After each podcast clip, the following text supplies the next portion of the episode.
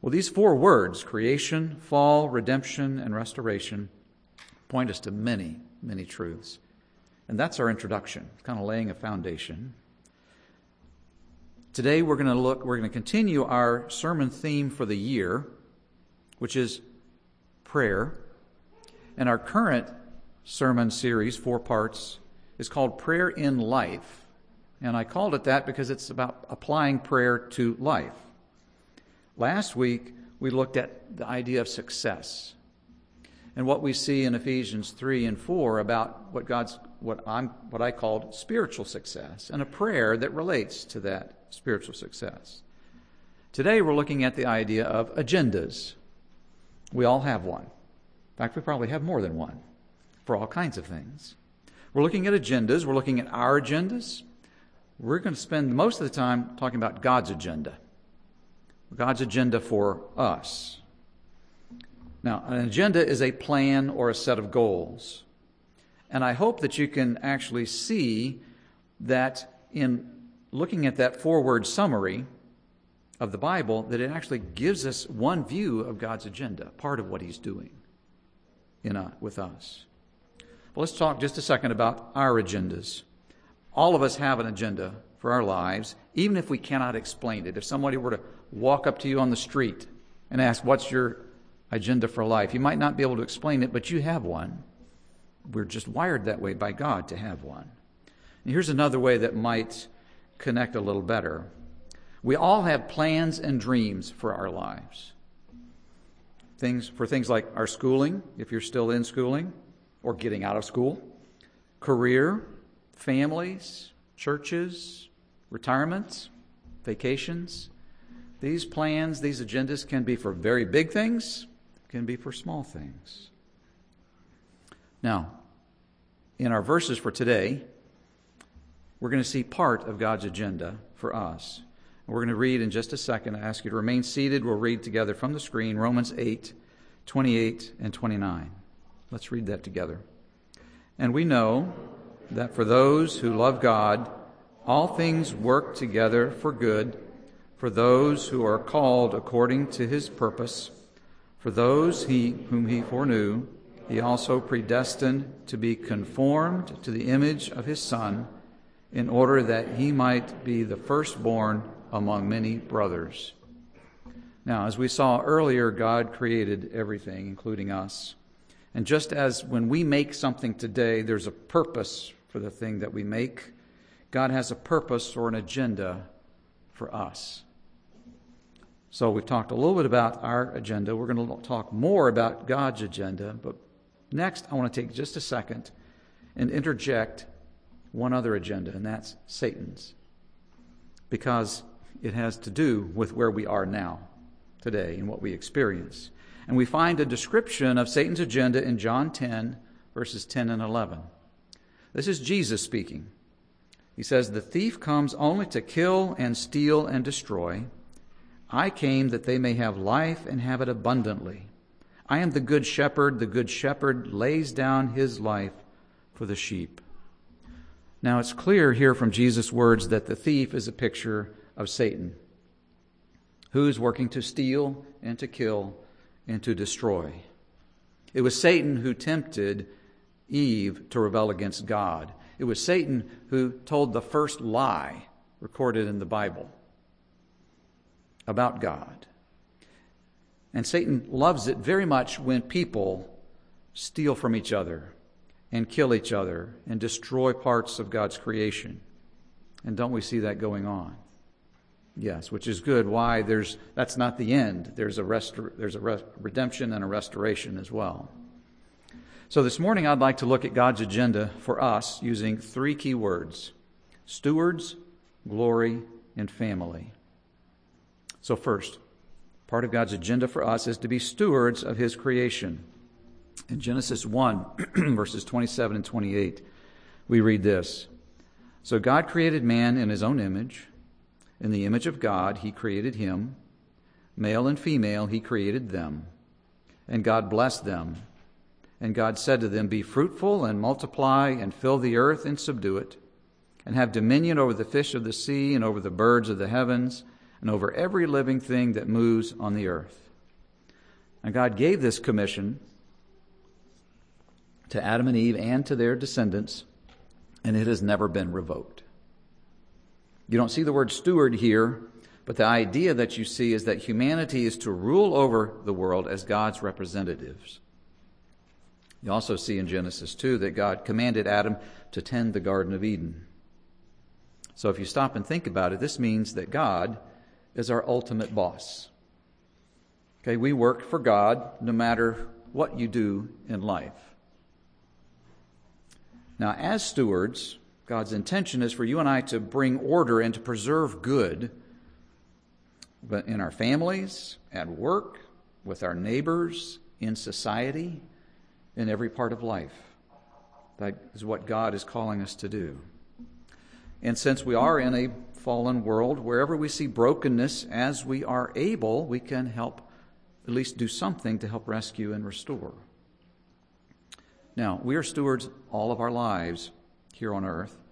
But we need to, one little warning, because we can tend to do this um, unconsciously or consciously, and that is sometimes we try to make heaven on earth.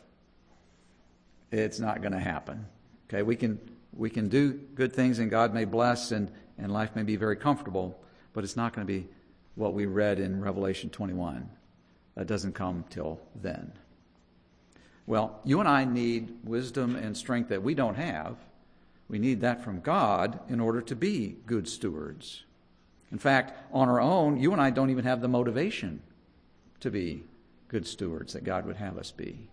Certainly not the wisdom. And so here's where prayer comes in. We pray and ask God every day that He would give us the wisdom and the strength, that He would give us eyes to see brokenness, eyes to see where we can contribute to caring for others and for the world that He's made.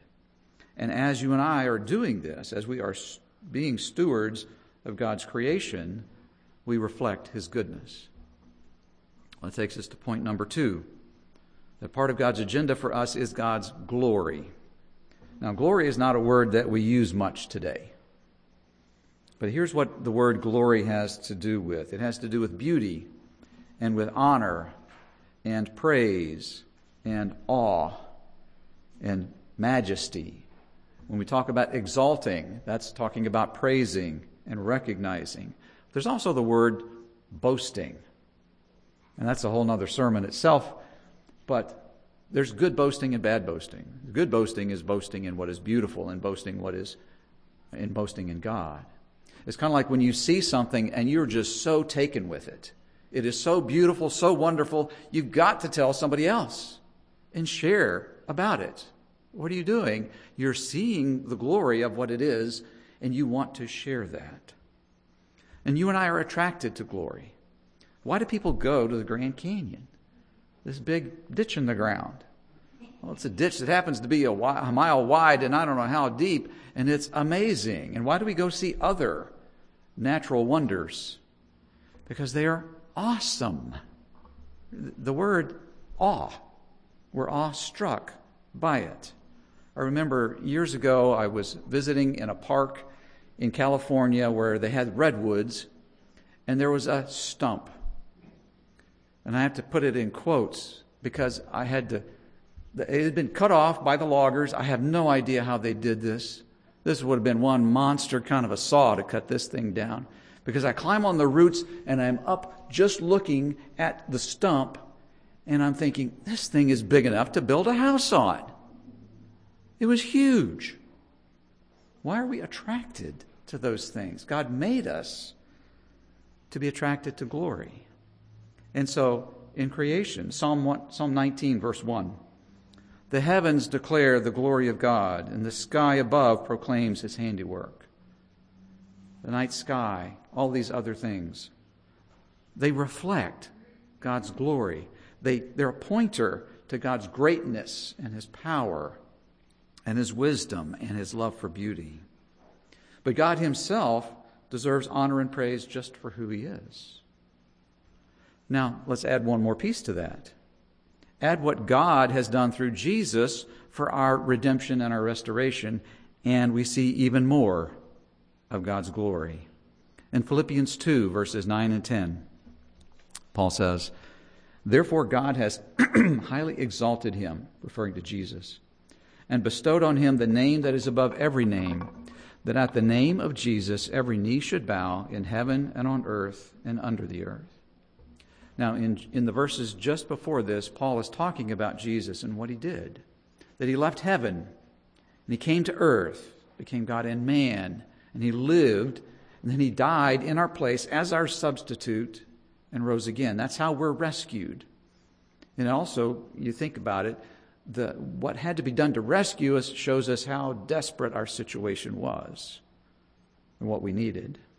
And in this verse, what we see is that one day everyone will acknowledge Jesus as he deserves.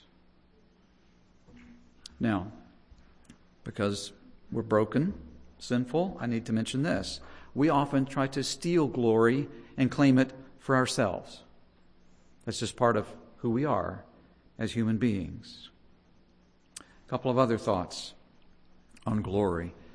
You and I reflect God's glory when we obey Him and we live in line with His Word. As Dennis was saying in his, part of his prayer confession, Jesus always is pointing back to God the Father and saying, I only do what I see my Father doing, I only say what I see Him saying. Jesus is the picture of perfect humanity, of perfect obedience. And you and I reflect it in a small way when we obey God. God also gets glory when He rescues us. Now, you and I cannot add to God's glory. One of the things that somewhere in the service, I might have forget where it was, but God doesn't need us. We, we don't add to God's glory, but we can and should recognize God and praise God and thank Him. And so, if you remember from our first sermon series where we were looking at the Lord's Prayer, part of what Jesus tells us to pray to God the Father is, Hallowed be your name. Honor and praise and glory and thanks and recognition, all of that is wrapped up when you and I are saying to God, Hallowed be your name. We worship you, God. So, part of healthy prayer is praising God for who He is, thanking Him for what He does, remembering or recounting God's goodness, and asking God to enable us to see more of His glory. Now, God isn't hiding. I mean, He does hide some of His glory because we can't see Him straight on, face to face. We wouldn't survive. But we also are actually seeing God's glory every day we just don't recognize it for what it is. And so part of the prayer can be God, give me eyes to see, not just in nature, but in other ways, how God is working and to give him thanks. And then, number three, third part of God's agenda for us is God working to build a spiritual family. A little bit earlier, I read from Revelation 21. I want to go back and look at verse 3 again. Behold, the dwelling place of God is with man. He will dwell with them. And look at this next part. They will be his people, and God himself will be with them as their God. God says he's building a people. He also calls it a family. God's building a spiritual family. Now, one thing to, to be clear on is that God is not building a family out of need or of loneliness. Sometimes we think of God as having existed from eternity past, and oh my goodness, what did he do with himself? He was not lonely. God has existed from eternity past as God the Father, Son, and Spirit. So in the Trinity, God has never been alone, He's never been lonely. I believe that God created us because He wanted to share more people to share with, more delight there is. He wanted to share with us. And so God is building a spiritual family by giving each person that He makes a Christian spiritual birth. And just as we saw last week, just as we grow physically from a baby to adult, spiritually we grow from spiritual immaturity to spiritual maturity. But not only does, is God building a family by bringing people like you and me into his spiritual family, He also is building his family by using people like you and me in helping others come into his spiritual family. And if you have the outline, there's two parts to that. One is God using us to help bring people to faith and to grow people in their faith. And one of the ways that we can talk about being used by God to, to help bring people to faith is by our witness. In Acts 1, verse 8, this is Jesus speaking just before, to his followers, just before he returns to heaven. He says, But you will receive power when the Holy Spirit has come upon you and you will be my witnesses in Jerusalem and in all Judea and Samaria and to the end of the earth. Now, to witness means that you tell other people what you have experienced, what you have seen, and what you've heard. So we all have a witness of some kind. And every Christian is called by God to witness to God's work in their lives. But let me add that we should do that with humility and with kindness and wisdom. Again, pointing back to where I was before, recognizing you and I don't deserve God's goodness, we don't deserve His rescue. So as we talk to others, go, come from that place. I'm needy. God has worked in my life. I know you're needy too. Let's ask God to work in your life. The next verses I want to read actually point to both, or, or look at both points, bring, helping to bring people to faith and help people grow in faith. And that's Matthew 28 18 to 20. And Jesus came and said to them, All authority in heaven and on earth has been given to me. Go therefore and make disciples of all nations, baptizing them in the name of the Father, and of the Son, and of the Holy Spirit, teaching them to observe all that I have commanded you. And behold, I am with you always to the end of the age. Now, a disciple of Jesus is a follower of Jesus. And the idea here is that God wants to use people like you and me to introduce others to a relationship with Jesus, and then to help those that are Christians to grow in their relationship.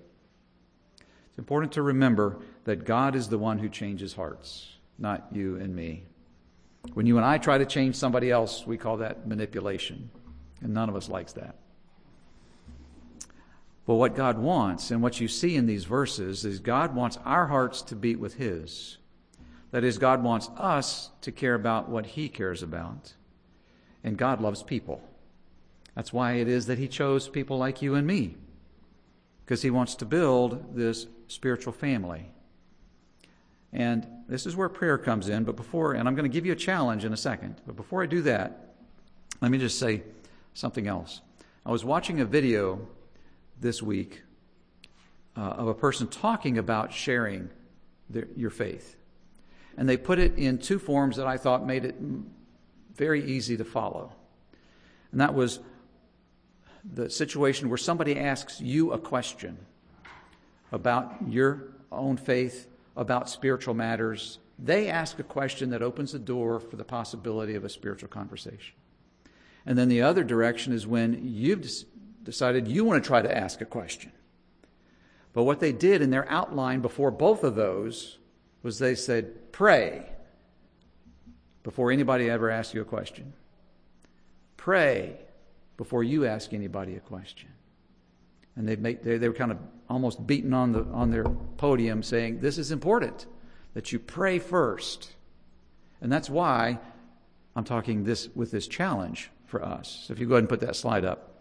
And here's the challenge that you and I would pray, that you would pray for your family and your friends and your neighbors. And I list four things to, to include in your prayer. First, ask God to give you his heart for other people. Ask God to give you his heart for other people. Ask God to give our church family his heart for other people. Now, why did I put that first? Because you and I are naturally selfish we naturally like our comfort.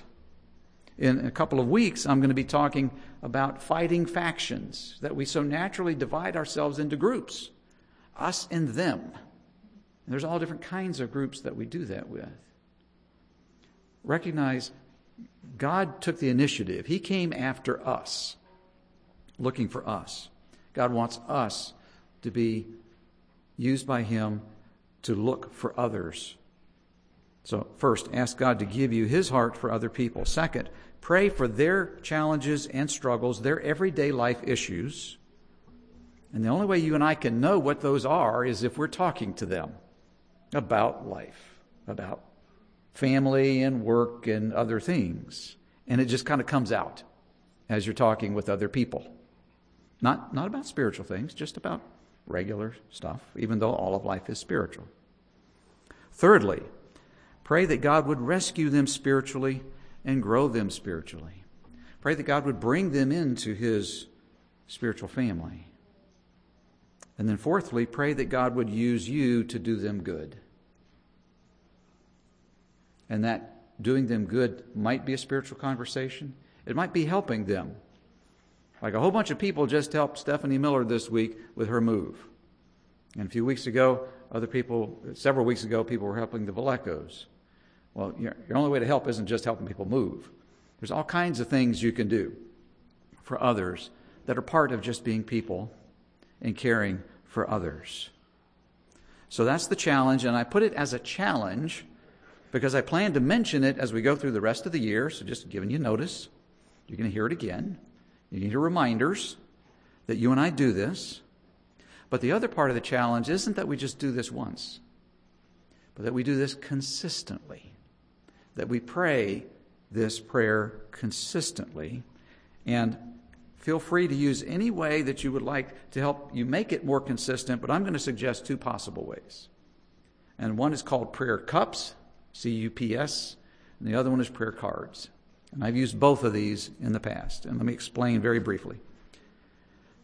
this idea was given to, to our church, actually, I don't know how many years ago, from a church retreat we had about prayer. But the way that we implemented it in our families, we have two paper cups about this big, and the one has they have slips of paper, and on the slips of paper are the names of friends and family and neighbors and others that you want to pray for. So we have one cup, and we took took a sharpie and it says pray, P R A Y, and the other cup says prayed, past tense, P R A Y E D. And so what we did is every every evening at the evening meal, we took turns going around the table, whose turn it was to pull a name out, read it to everybody, and then we prayed for them, and the name goes in the prayed cup. When the pray cup is empty, just dump it back in and start all over again. That way it just kind of goes around. The other way I learned from Paul Miller with his seminar and his book uh, called A Praying Life, and that's prayer cards, three by five cards. And the idea isn't to, isn't to have a you know a really big stack of them; it's to have a small stack. So maybe you have a card labeled friends, or two cards, and you write the names of the friends down, and you have a little space there that as you talk with them, and they share something that you can pray for them about, you write that down as a reminder. And you can go through your cards then and pray for family and friends and neighbors and pray those things that I had listed on the slide. That God would be working in their lives and He would be rescuing them and growing them. And so the last part is this, and I'm going to do this as I close in prayer, is that, again, we don't do this naturally, so I'm going to pray that God would help us, one, embrace God's agenda for us as stewards, as glorifying God, enjoying Him, and praising Him, and as being part of His spiritual family and being used by God to bring others into His family and to grow. And then the second part is I'm going to pray that God would help us to pray for others, to pray more for others. So let's pray. Lord, we thank you. I thank you for your word and for your example. I thank you for your truths. And Lord, this morning we pray and ask, one, that you would help us to embrace your agenda for us in all its parts. And we only looked at three, there are other parts as well. Would you help us to remember that you're our creator and our king, and you call us to follow you, to obey you? And the abundant life that Jesus speaks of in John 10 comes only as we look to you as our king and we follow where you say. And then, Lord, we pray too that you would work in us and enable us to pray more for others, to pray more consistently, and then to pray expectantly that you're going to be working just as you work in our lives, you'll be working in the lives of others. We thank you that you do this, and we pray this in Jesus' name. Amen. Let's respond with a song.